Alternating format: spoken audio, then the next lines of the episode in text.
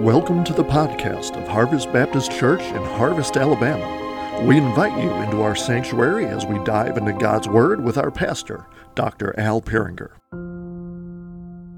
Tonight I want to look at uh, Genesis 11. For several months now, I've been digging deep into uh, Genesis, the first 11 chapters of Genesis. Because, I mean, it is the book of beginnings, but it is foundational to everything that we believe, and it is foundational to what everything else that's going on uh, in, in, Scripture. I mean, er, everything that comes after the first 11 chapters of Genesis, I mean, this is holding it up. And so it's, it's of vital importance that we get the gist of what Genesis is saying in order to understand what the rest of Scripture is saying. So let me first touch on some important themes before I read verses 1 through 9 in uh, Genesis 11. Some important themes that we have seen and have been leading up to this point. I mean, number one, God created everything. Things did not just happen by accident. It didn't just all of a sudden appear. No, God spoke and it happened. Number two, mankind was created in God's image to be his representatives, to manage creation, to be stewards of his creation, and that entailed multiplying and subduing the earth, taking dominion over the earth. And it all started with Adam and Eve. Yes, Adam and Eve were real historical people that God specially created in his image. The third theme is that a spiritual rebel introduced sin into creation by tempting Adam and Eve to rebel against God's commands, which changed the relationship that they had with God, that they had with creation, that they had with one another.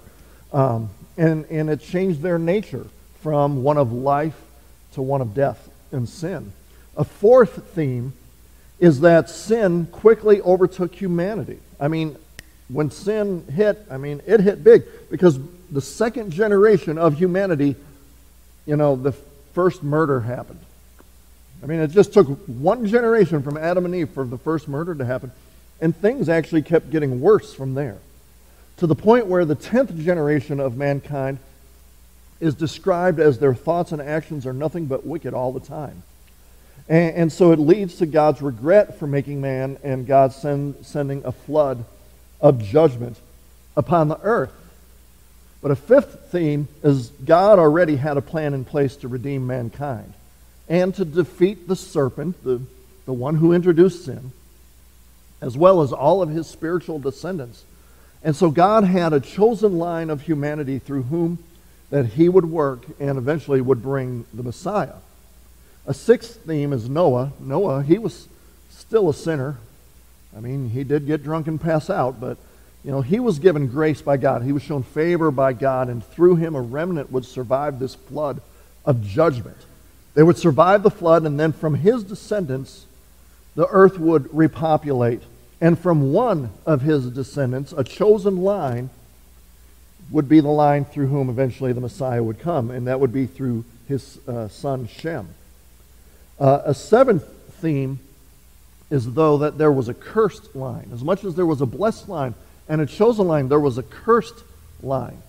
And it went through his grandson. It went through his grandson Canaan. And Canaan's wickedness was great and it would increase. And once Canaan, his descendants, once their sins were kind of filled to the brim, so to speak, they would be the object of God's judgment. And his tool of judgment would be the nation of Israel. But this is kind of where we find ourselves. I'm actually going to close the study uh, of Genesis uh, tonight, and then two weeks from tonight, start something else. But, you know, chapter 10, we didn't, uh, I, I, I, the last time we met, I mean, last week was the storm, but the last time we met, I, I, alluded to chapter 10, and I hit some highlights of chapter 10 because it's all genealogy. And, and it's what's called the Table of Nations. And it indicates how the lines from Noah's three sons you know, started, you know, where, where, where they went and eventually what, what they led to. But before, you know, it, it gives us, chapter 10 gives us kind of a broad perspective over many centuries. But before all these people went to where they eventually ended up at, they needed a bit of a push to continue God's plan of subduing the earth and, and multiplying on the face of it. Because the three lines wanted to stick close together. They were told by God after the flood spread out, go forth, subdue the earth, multiply, go, spread. But they didn't do that. They wanted to stick together. They wanted to encourage one another toward more rebellion against God. And so in chapter 11, God gave them the push they needed to do what he told them to do to begin with. And, and so, you know, they, they wanted to stick together. Well, God came up with a plan to spread them out so that they would do what he said subdue the earth, take dominion over the earth. Not just one little plot of land, but everywhere on the earth. And so in Genesis 11, verses 1 through 9, this is what it reads. It says, Now the whole earth had one language and the same words. And as people migrated from the east, they found a plain in the land of Shinar and settled there. And they said to one another, Come, let us make bricks and burn them thoroughly. And they had brick for stone and bitumen for mortar. Then they said, Come, let us build ourselves a city and a tower with its top in the heavens. And let us make a name for ourselves, lest we be dispersed over the face of the whole earth. And the Lord came down to see the city and the tower which the children of man had built. And the Lord said, Behold, they are one people, and they all have one language, and this is only the beginning of what they will do. And nothing that they per- propose to do will now be impossible for them. Come, let us go down and there confuse their language, so that they may not understand one another's speech. So the Lord dispersed them from there over the face of all the earth, and they left off building the city. Therefore, its name was called Babel, or Babel, because there the Lord confused the language of all the earth. And from there the Lord dispersed them over the face of all the earth. So God had to go to some extreme to get them to obey. Of course, you know, not much has changed. Sometimes God's got to go to some extremes to get us to obey. So the flood happened. Noah's three sons, one line was blessed, one line, well, one grandson line would be cursed. But they weren't, none of them, none of the lines were obeying God. In chapter 10, verse 10, it, it talks about one, one of Ham's uh, descendants, Nimrod.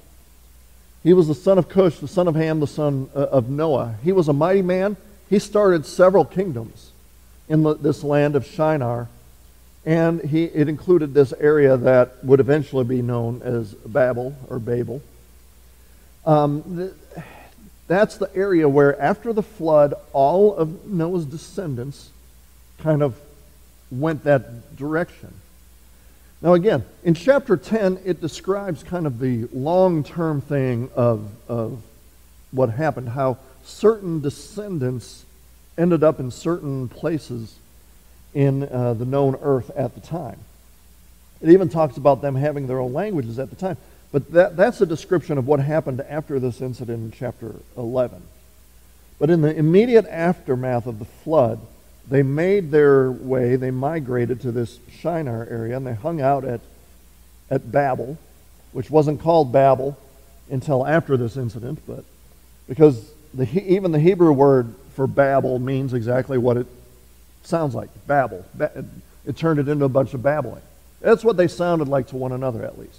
They were speaking real languages, new languages, but uh, for, to everybody else, it was just a bunch of babbling.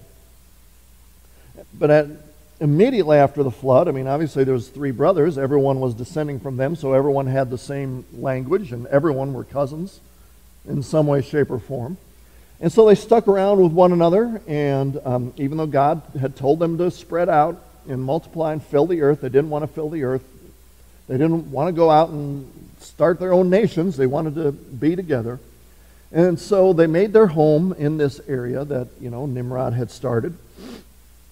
And so, you know, honestly, it doesn't seem like a whole lot changed after the flood than what was before the flood because it, it sure doesn't take long, doesn't take many generations for humanity to start rebelling against God again.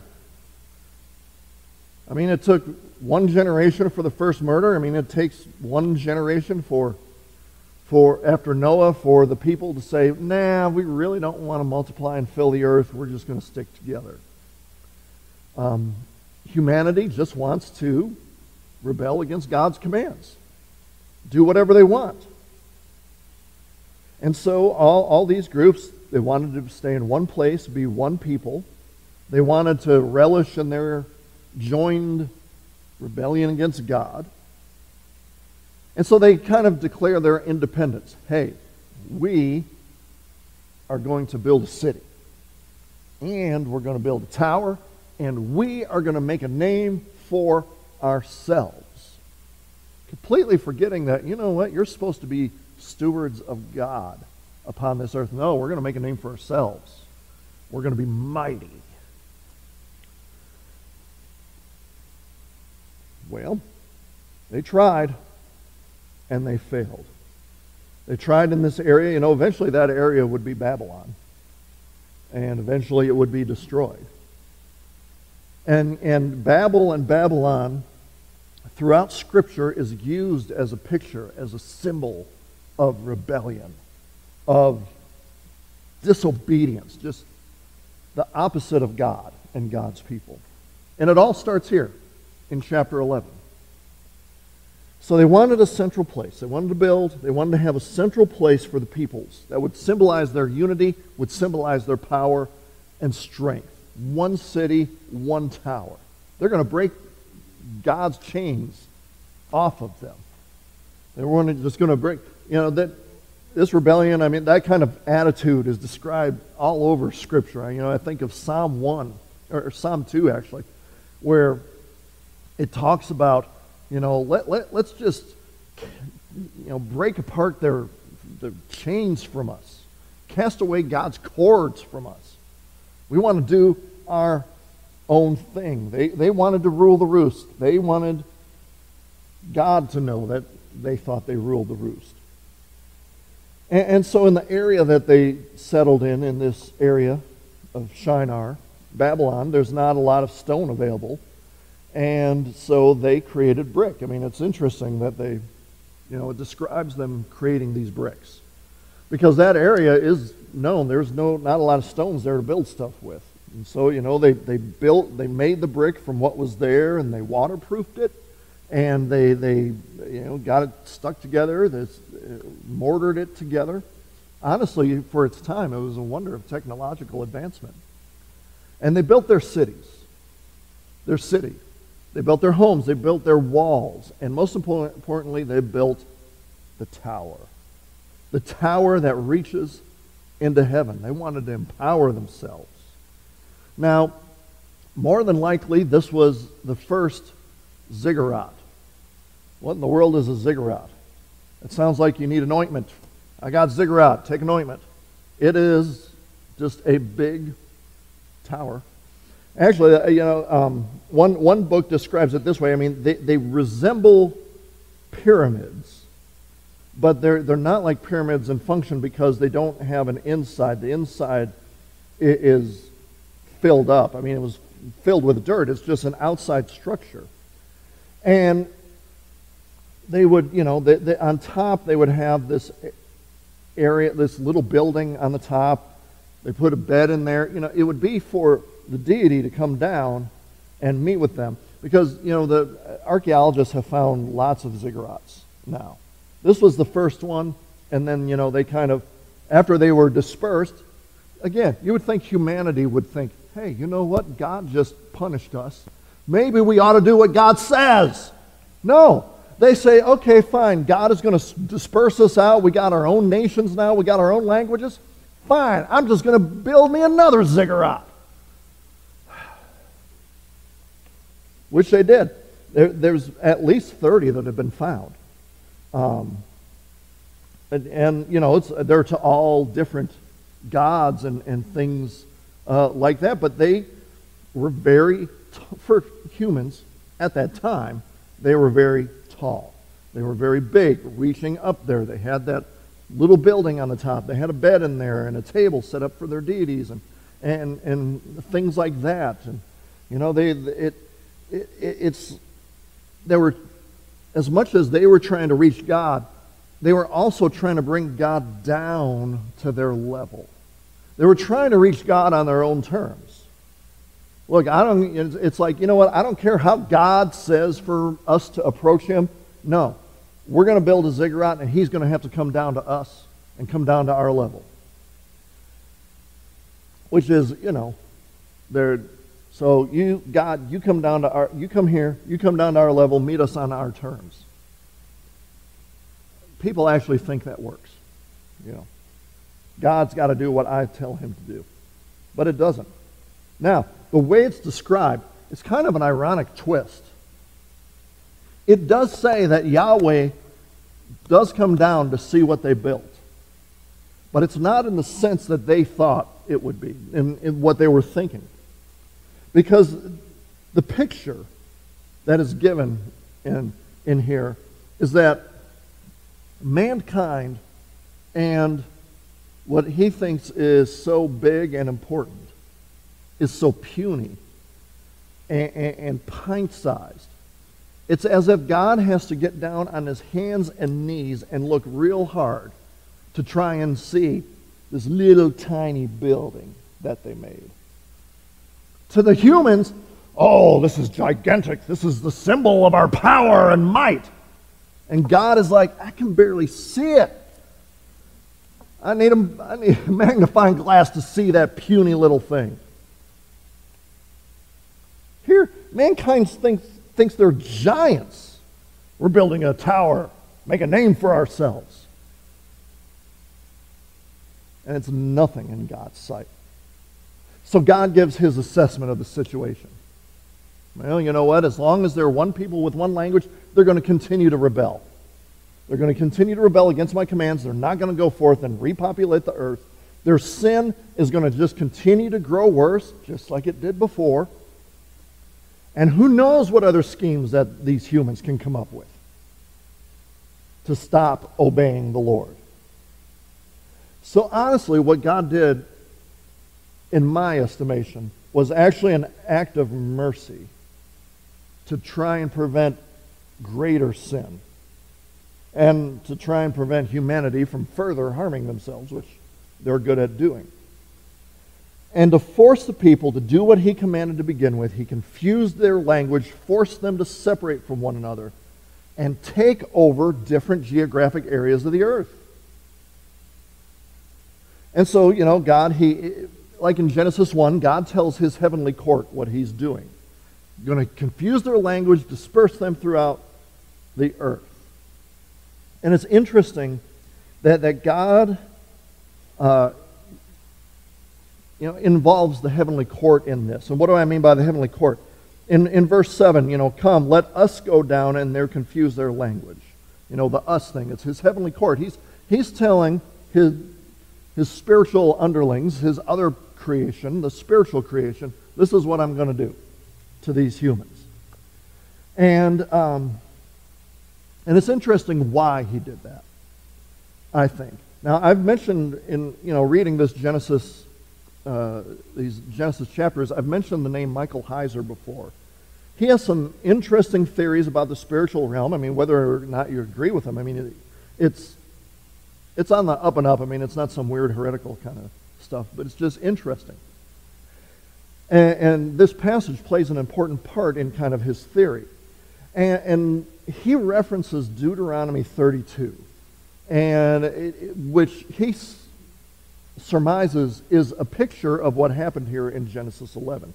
And in Deuteronomy 32, verses 8 and 9, it says, When the Most High gave to the nations their inheritance, when he divided mankind, he fixed the borders of the peoples according to the number of the sons of God.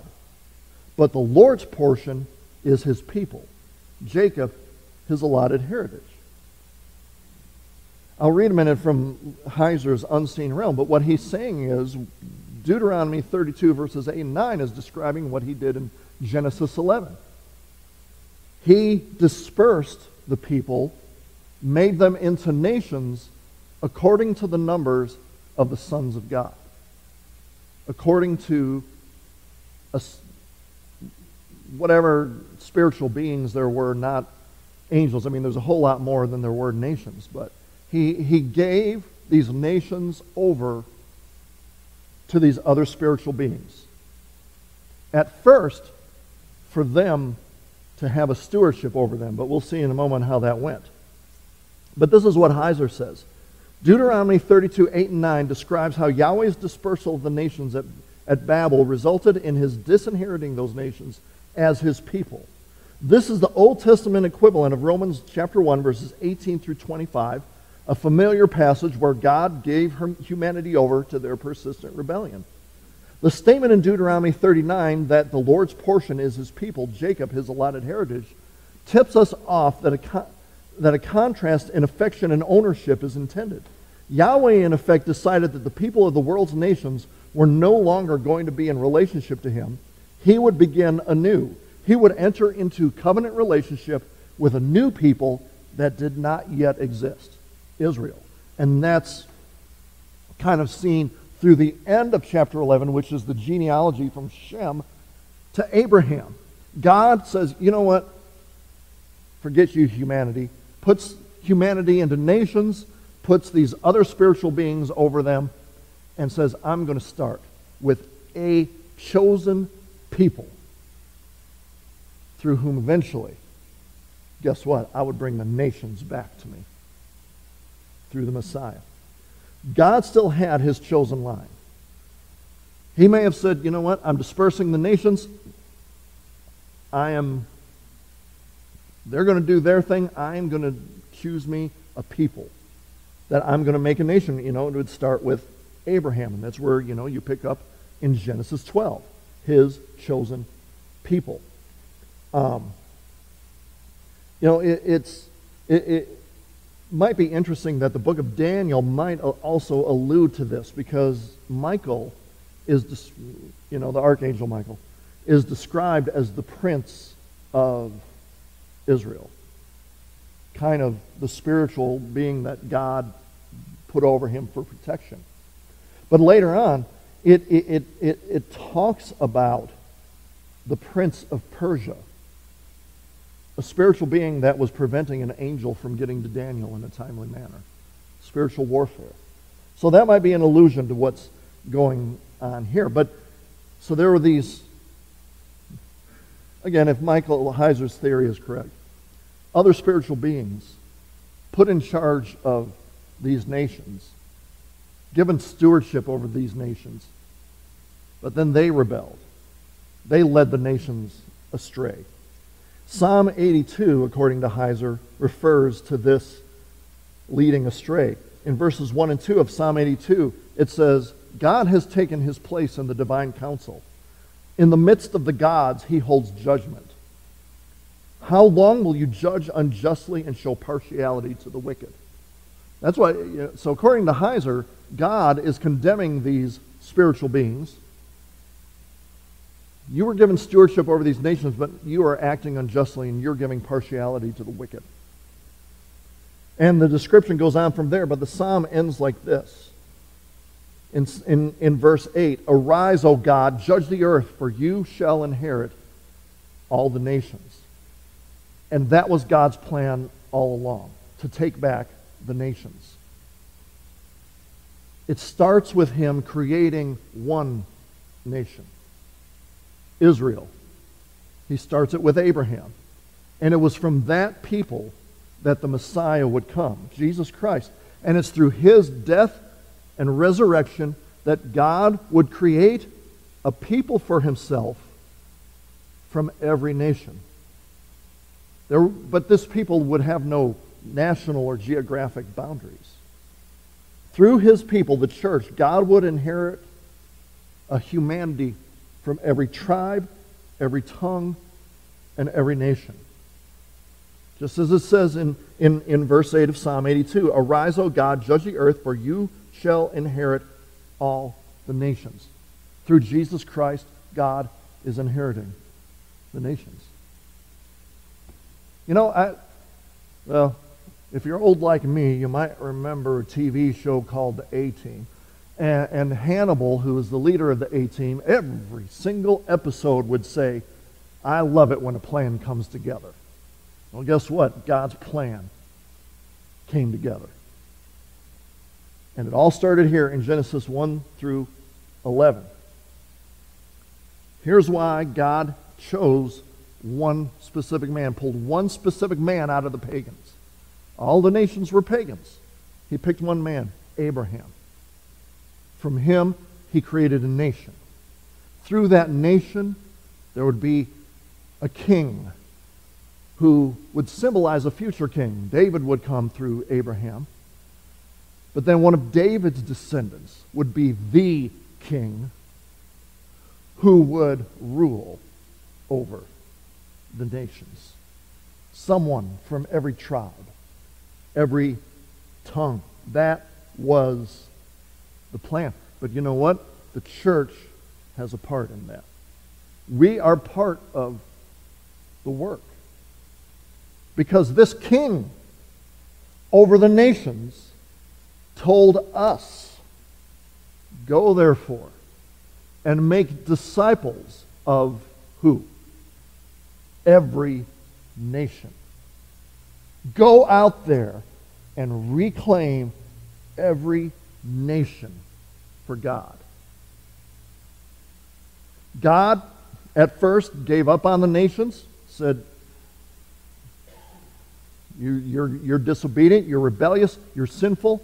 I am going to have my plan, my special people through whom would come my Messiah, and I'm going to reclaim all the world. And we're part of the plan. Jesus started out with 12,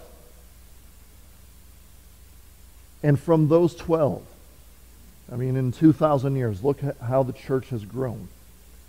And consider how much the church could grow if we would do our part, if we would take the work seriously.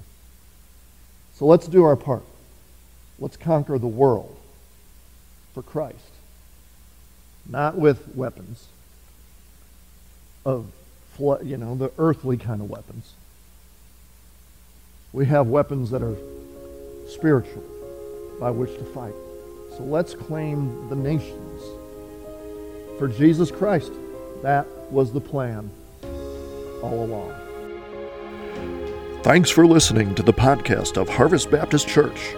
For more information, visit us online at harvest-baptist.org or find us on Facebook, Instagram, or Twitter. You can also find info on our children's ministry on Facebook at Harvest Baptist Children's Ministry or on Instagram at KidsQuest underscore HBC. Our student ministries on Facebook at HBC Vertical Student Ministry and on Instagram at VSM underscore HBC. We welcome you to join us on Sunday mornings at 10 a.m. We are located at 8999 Wall Triana Highway in Harvest, Alabama. Thanks for listening, and God bless.